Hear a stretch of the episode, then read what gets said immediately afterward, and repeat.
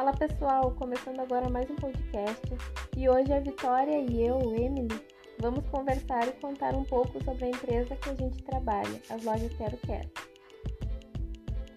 A loja Quero Quero nasceu lá no dia 15 de agosto de 1967, na cidade de Santo Cristo, interior aqui do Rio Grande do Sul.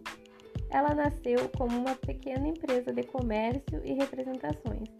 Na época, o. o capital era formado apenas pela coragem, pela crença no trabalho duro e por um espírito muito forte de empreendedorismo.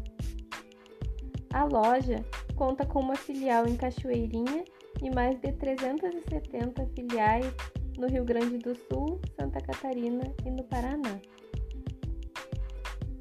Apesar de ser uma grande empresa, ela transparece ser também uma empresa familiar, pois é uma empresa que gosta de manter seus vínculos com, com os funcionários e preza bastante os seus valores, como o respeito ao próximo, a simplicidade, o comprometimento, a confiança, o trabalho em equipe, o foco nas pessoas e o aprendizado contínuo.